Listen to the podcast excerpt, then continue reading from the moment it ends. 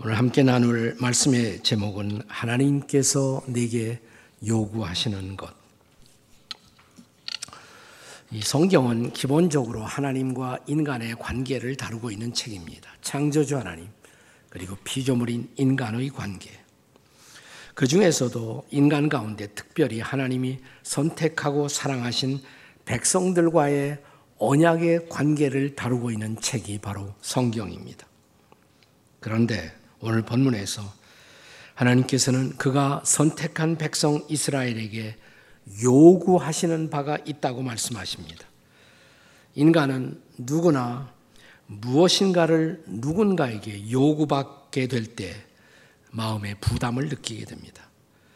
그리고 우리에게 무엇인가를 요구하는 존재로부터 할 수 있으면 멀리 있고 싶어 합니다. 성경은 그것이 타락한 인간의 본성이고 실존이라고 말합니다.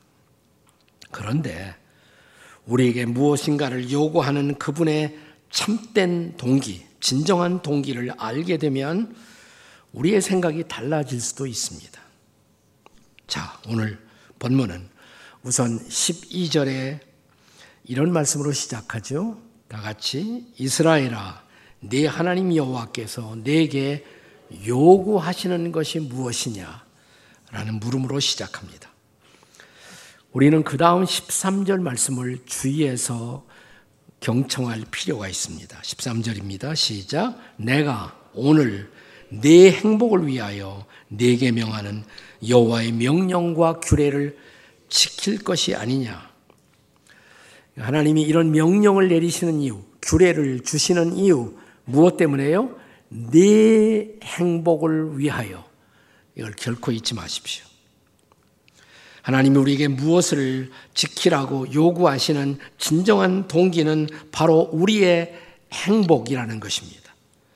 사실 이것은 신명기에서 그동안 여러 번 반복되어 온 중요한 그분의 말씀이기도 했습니다. 지나갔던 신명기 5장 29절의 말씀을 다시 보겠습니다. 함께 읽습니다. 시작. 다만 그들이 항상 이 같은 마음을 품어 나를 경외하며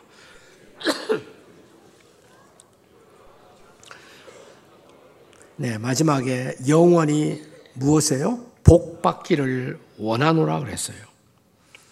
십계명과 율법을 주신 이유 우리가 복 받기를 원해서라는 것입니다. 자, 이제는 신명기 6장 24절의 말씀을 같이 읽겠습니다. 시작. 여호와께서 우리에게 이 모든 규례를 지키라 명령하셨으니 이는 우리가 우리 하나님 여호와를 경외하여 항상 복을 누리기 위하심이며 또 여호와께서 우리를 오늘과 같이 살게 하려 하십니다. 항상 우리가 복을 누리는 것을 보고 싶어 해서 이 말씀을 명령을 주셨다는 것입니다. 반복되는 강조가 뭐예요? 그는 누구보다도 저와 여러분의 행복을 위하신다는 것입니다. 그래서 우리에게 요구하시는 바가 있다는 것입니다. 그렇습니다. 성경의 하나님, 그분은 우리의 행복을 위하시는 하나님. 그래서 행복한 인생, 행복한 가정을 주고 싶어 하시는 하나님이십니다. 그렇다면 우리를 향하신 하나님의 요구, 그 요구는 우리의 행복을 기대하시는 행복한 요구라고 할 수가 있는 것입니다. 자, 이런 행복은 죄인인 인간들이 느끼는 주관적 행복, 주관적 복지가 아니에요. 하나님의 관점에서 본 객관적 행복이요, 복지인 것입니다. 여기 오늘 본문에 나타난 행복이라는 단어는 창세기 1장에도 반복되는 단어입니다. 창세기 1장에 하나님이 만물을 창조하시고 인생을 창조하시면서 지속적으로 이런 말씀이 반복되죠. 보시기에 좋았더라. 히브리 말로 토프라는 단어예요. 토프. 네, 토프. 좋다 이 말입니다. 하나님 보시기에 참 좋은 삶.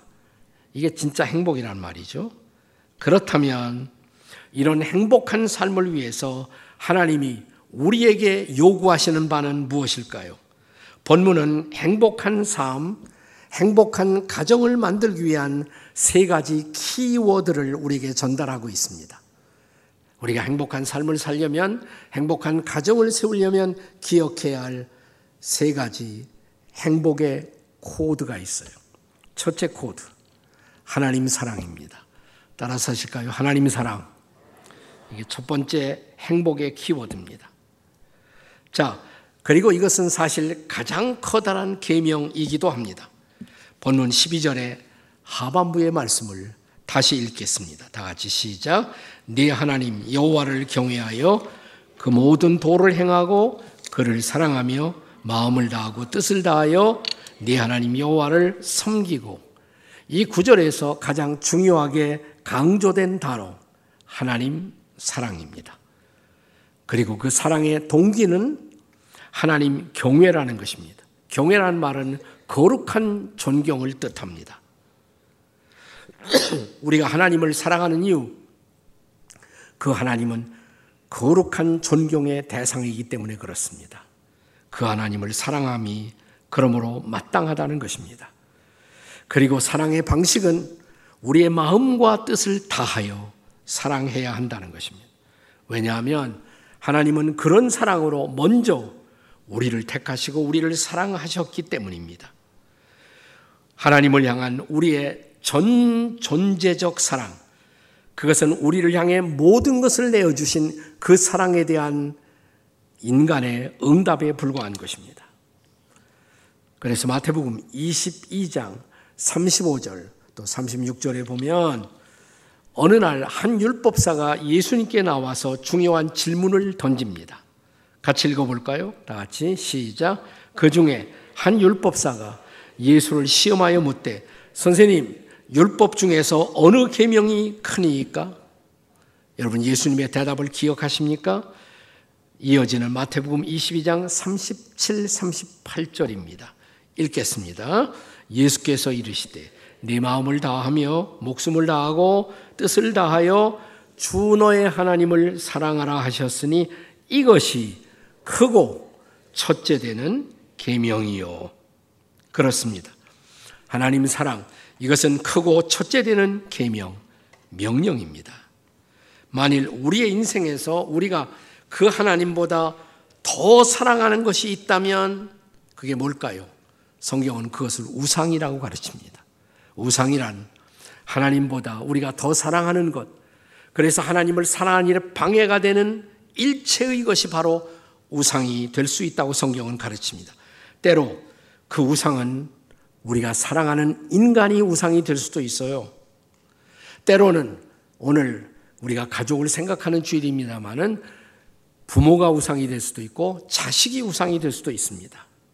자, 예수님의 다시 주시는 말씀, 마태복음 10장 37절에서의 경고를 기억하십시다. 같이 읽겠습니다. 시작. 아버지나 어머니를 나보다 더 사랑하는 자는 내게 합당하지 아니하고 아들이나 딸을 나보다 더 사랑하는 자도 내게 합당치 아니하고 무슨 말씀이에요? 때로는 부모가 때로는 자식이 우상이 될 수가 있다는 것입니다. 물론 부모는 하나님이 우리에게 주신 가장 고귀한 선물이에요. 근데 이 고귀한 선물인 부모를 주신 분이 누구예요? 하나님이죠. 근데 그 하나님 잊어버리고 부모 사랑에만 고착되면 그것이 우상이 될 수가 있다는 것이에요. 자식, 하나님이 우리 인생에 주신 가장 고귀한 선물이죠. 근데 그 고귀한 선물을 주신 분이 누구예요? 하나님. 그 하나님을 망각하고 자식 사랑에만 집착되어 있으면 자식이 우상이 될 수도 있다는 것입니다. 그것은 건강한 사랑이 아닐 수가 있다는 것이에요. 그래서 하나님을 더 존귀하게 바라보고 사랑할 수 있는 사람이 가족들을 또한 온전하게 사랑할 수 있다는 것입니다. 그런 측면에서만 이해될 수 있는 성경의 사건이 하나 있죠. 아브라함과 이삭의 사건입니다. 자, 하나님이 아브라함에게 이삭을 선물로 주셨어요. 얼마나 소중한 선물이에요. 백살이 다 되어서 얻은 아들. 그런데 어느 날 그 이삭을 다시 제물로 바치라고 하나님이 명령하십니다. 왜 그랬을까요? 그 아들 이삭이 아브라함의 인생에서 우상이 되어가는 위기를 하나님이 보신 것입니다. 그러니까 아들 사랑하다가 하나님을 서서히 망각해 가고 있는 것이에요. 자, 그래서 내 아들을 내게 바치라고.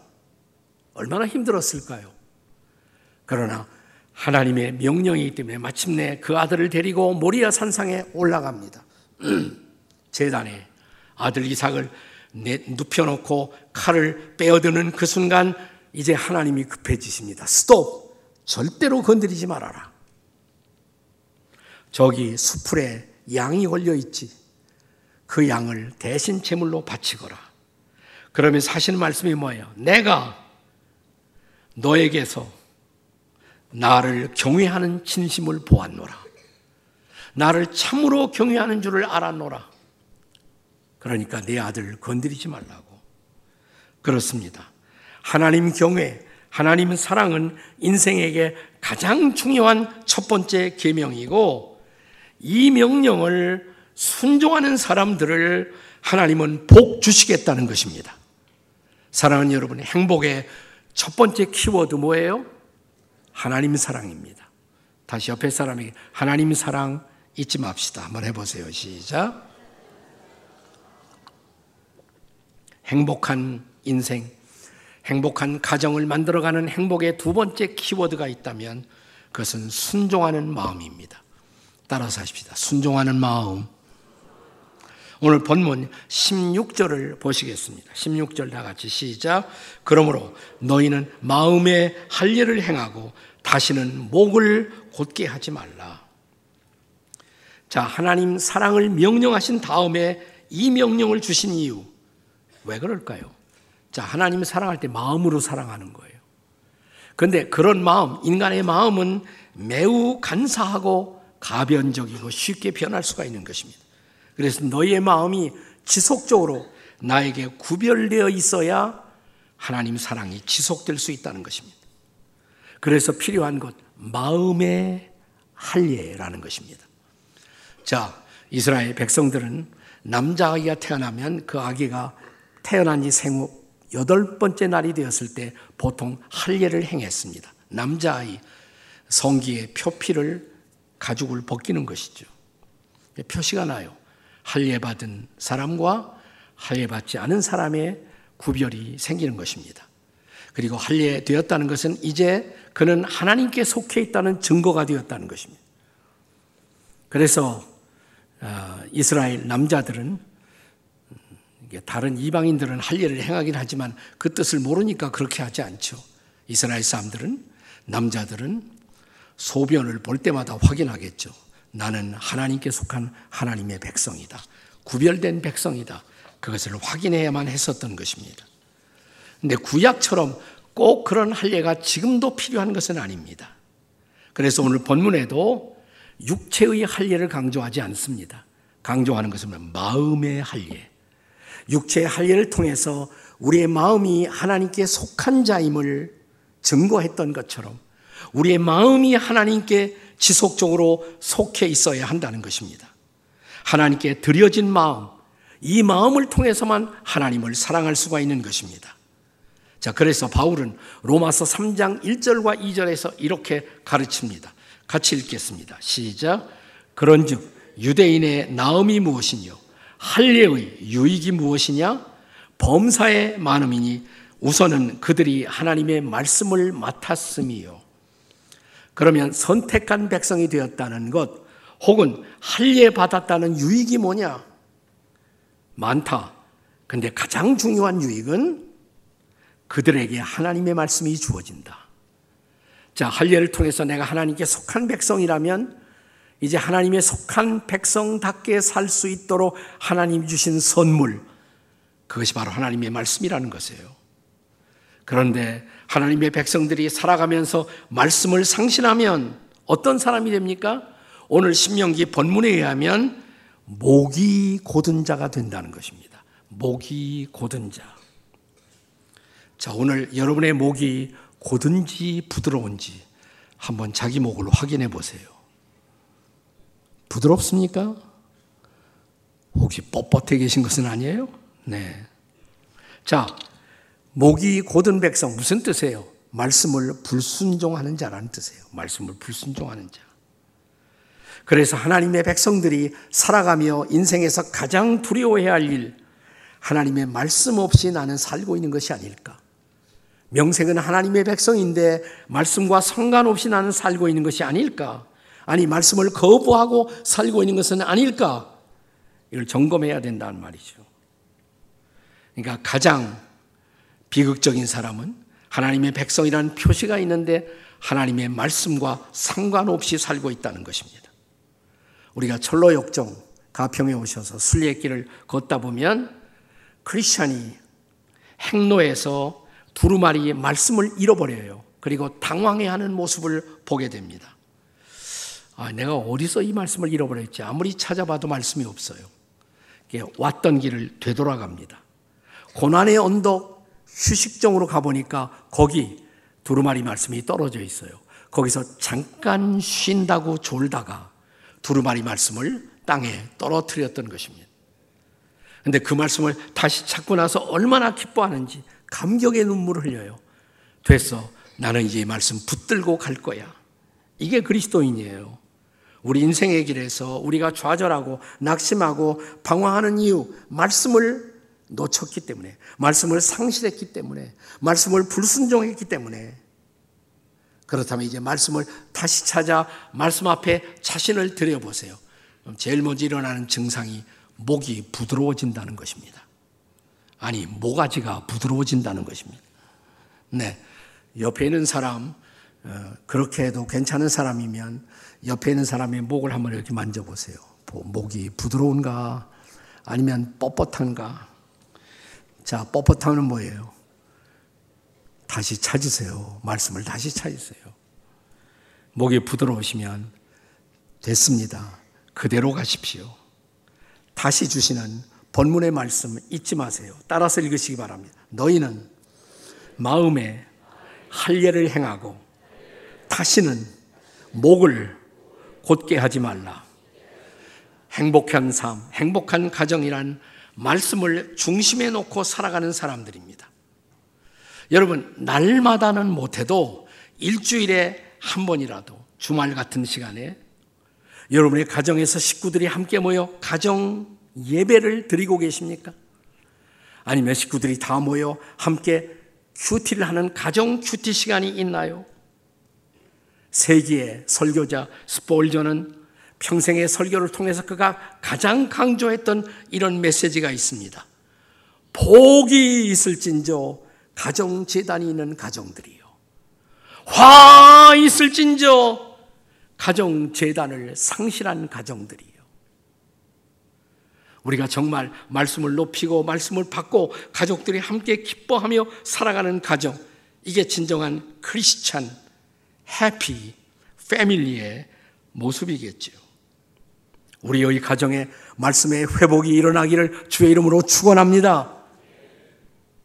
행복한 삶의 키워드 첫째 하나님 사랑, 둘째 뭐예요? 순종하는 마음.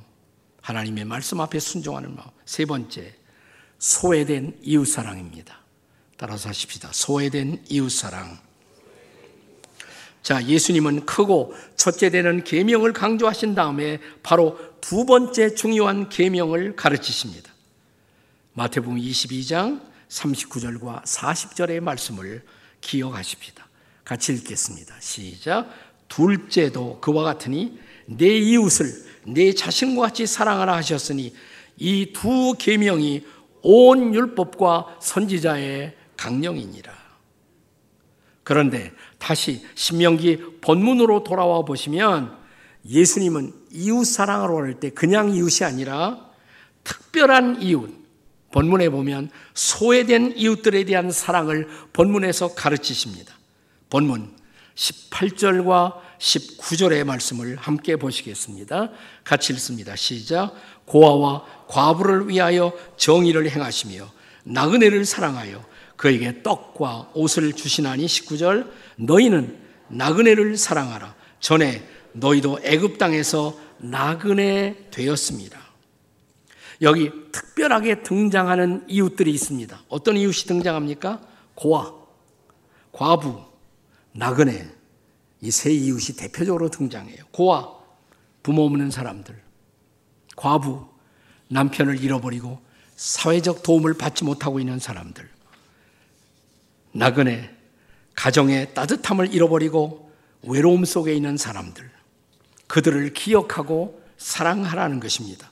다시 말하면 소외된 이웃 사랑을 가르칩니다. 그리고 이런 이웃 사랑은 어떤 의미에서는 하나님을 사랑하는 사랑의 연장이라고 할 수가 있어요. 독일에서 종교 개혁이 일어난 후에 100년이 지나간 후 독일의 기독교 지도자들 가운데 우리가 종교 개혁을 했지만 그 가르침 그대로 살지 못하는 모습들이 우리에게 여전히 있지 않느냐? 종교 개혁을 보완하고 완성하기 위한 종교 개혁 실천 운동의 연장선상에서 일어나는 중요한 운동이 있어요. 그것이 바로 경건주의 운동입니다. 경건주의 운동. 그들은 우리가 요한복음 3장 16절을 강조했지만 우리는 요한일서 3장 16절을 강조하지 못했다고 반성합니다. 여러분, 요한복음 3장 16절 다 알죠? 하나님이 세상을 이처럼 사랑하사 독생자를 주셨으니 이는 저를 믿는 자마다 멸망하지 않고 영생을 얻게 하려 하십니다. 근데 요한 1서 3장 16절 아세요? 똑같은 사도 요한이 가르친 말씀. 요한 1서 3장 16절. 그가 우리를 위하여 목숨을 버리셨으니 우리가 이로써 사랑을 알고 우리도 형제들을 위하여 목숨을 버리는 것이 마땅하다. 하나님 사랑을 체험한 사람이라면 형제들을 위해서 목숨을 버릴 수 있어야 한다. 이어지는 17절, 요한일서 3장 17절 다 같이 누가 이 세상의 재물을 가지고 형제의 궁핍함을 보고도 도와줄 마음을 닫으면 하나님의 사랑이 어찌 그 속에 거하겠느냐? 18절 자녀들아 우리가 말과 혀로만 사랑하지 말고 행함과 진실함으로 하자. 그래서 경건주의 운동이 일어나요.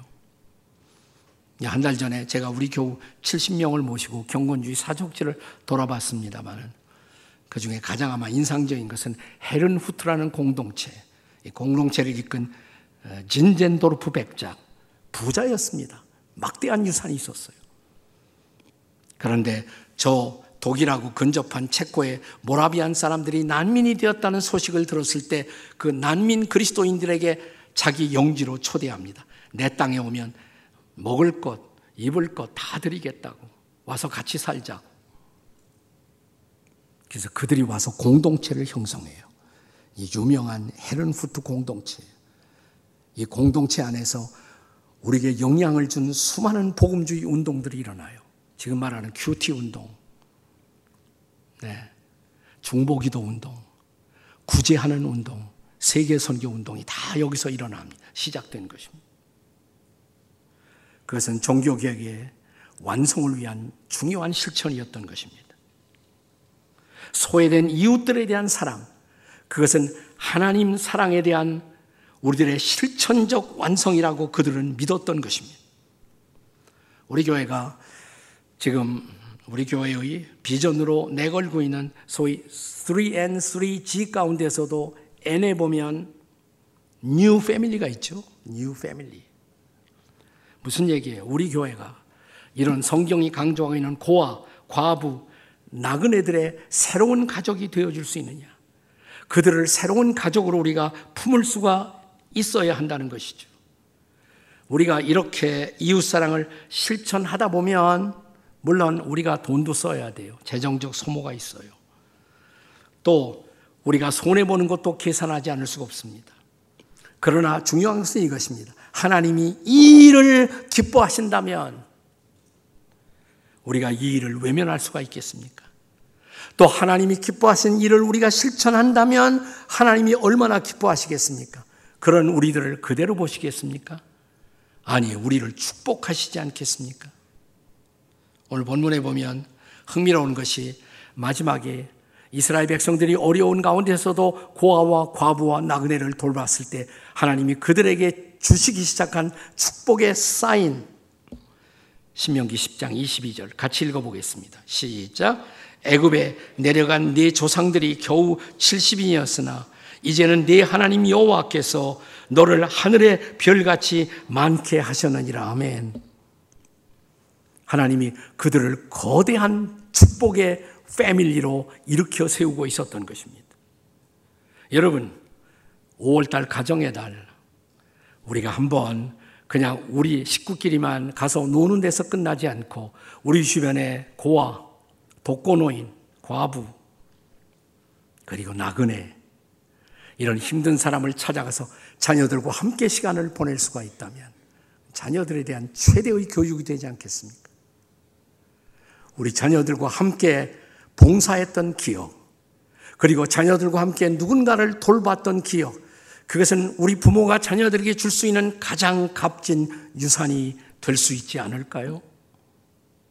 이 수지에 사는 분들은 멀리 가지 않아도 여기 다문화 센터가 있어요. 우리 교회가 운영하는 다문화 센터. 상현동에 가면 여러 나라에서 와서 정착하기 시작하는 사람들을 돕기 위한 센터입니다. 네. 거기 가서 한번 보세요. 어떻게 이 땅에 정착하고 있는 사람들을 돌보기 위해서 우리가 섬기고 있는가? 여러분이 할 일이 있냐고 물어보시고 자원봉사도 하시고 수지에 노인복지센터도 있고 우리가 하는 장애인 센터도 있고 수지 구청 바로 앞에 가면 있습니다. 다 우리가 하고 있는 거예요. 거기 가서 한번 같이 자원봉사도 해보시고 돌봐주시고 자녀들과 함께 시간을 보낸다면 자녀들에게 줄 수 있는 가장 멋진 기억의 유산이 될 것입니다. 우리가 사랑을 보여주지 않으면 사랑을 알 수 없는 이웃들, 우리가 사랑하지 않으면 사랑의 경험을 기억할 수 없는 수많은 이웃들, 소외된 이웃들, 그들을 우리 자녀들과 함께 돌아보고 섬기는 가정. 이게 진짜 해피 패밀리가 아니겠습니까? 이 가정의 달, 우리 주변에 고아들, 독거 노인들, 또 다문화 가족으로 나그네로 살고 있는 이웃들을 향한 사랑의 자그마한 터치, 그러나 그 터치를 통해서 진짜 행복을 경험하는 사람들. 이런 해피 패밀리가 우리 가운데서 일어날 수 있기를 주님의 이름으로 축원합니다. 거룩한 행복을 나누는 사람들, 그냥 피상적인 행복이 아니라 진짜 행복을 나누는 이런 놀라운 역사가 우리 가운데 일어날 수 있기를 주님의 이름으로 축원합니다. 아멘. 기도하시겠습니다.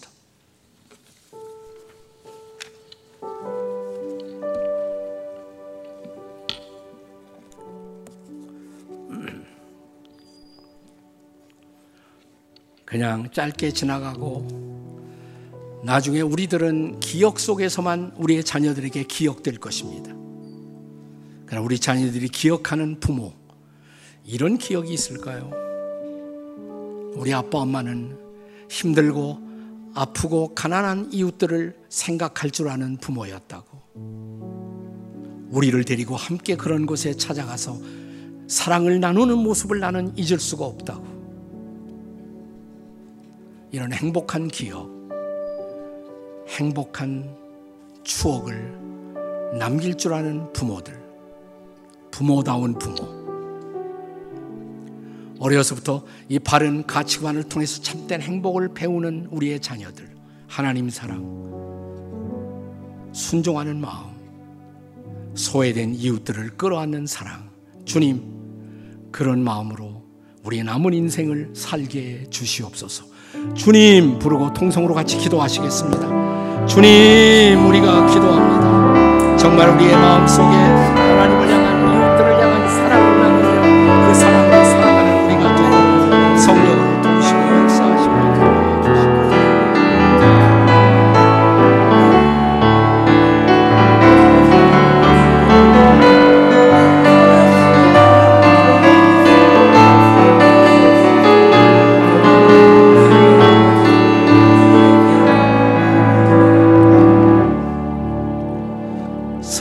목자 되신 우리 주 항상 인도하시고 푸른 풀밭 좋은 곳에서 우리 먹여 주소서.